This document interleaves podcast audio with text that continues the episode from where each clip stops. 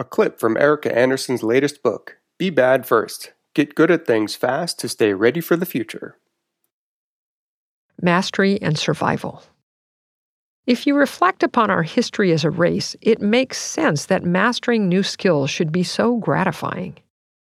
Imagine a prehistoric tribe fighting to survive in a world of climactic extremes, large predators, and inconsistent food sources. Those ancient humans who got good at the most critical tasks, making fires, avoiding being eaten, finding food, and protecting themselves from the elements, were more likely to survive and reproduce.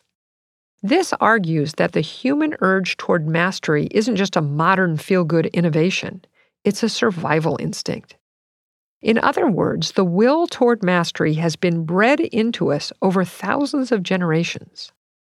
Throughout history, those who were best at mastering the skills needed to stay alive managed to stay alive. And those folks were then able to pass on that trait, their will toward mastery, to succeeding generations. And as with the other things we need to do in order to survive eat, sleep, stay warm, procreate mastery feels great. Those things most key to our continued existence are generally the things we find most attractive. No wonder mastery makes us feel so good. There's yet another piece of good fortune to go along with our love of mastery. We are all capable of continuing to master new knowledge and skills throughout our lives. This may sound obvious, but until fairly recently, scientists believed that this wasn't the case. They thought that once people were past early childhood, their ability to learn declined steeply. This belief about our ever declining learning ability was based on three assumptions widely shared by neurologists and brain researchers. These scientists thought until very recently that each baby had at birth all the brain cells he would ever have. They further believed that those brain cells would begin to die off almost immediately and would continue to do so as the person aged. And finally, it was thought that the remaining brain cells would, over time, lose their plasticity, their ability to change structure and function in response to new experiences.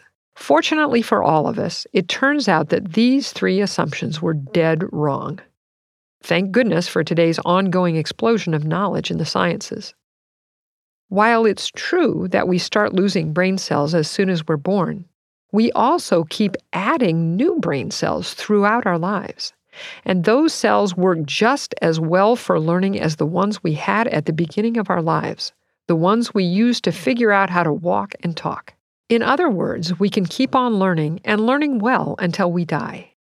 That means there's no neurological reason for us not to take up Sudoku at 80 or decide to learn a new language in our 50s. No reason we can't become as adept at using social media or growing a garden or running a business at 60 or 90 as we can at 20 or 30. Thank you for listening. You can find Be Bad First on Amazon.com and anywhere books are sold. And if you'd like to find out how good you are at being bad first, go to getgoodatthingsfast.com and take the quiz.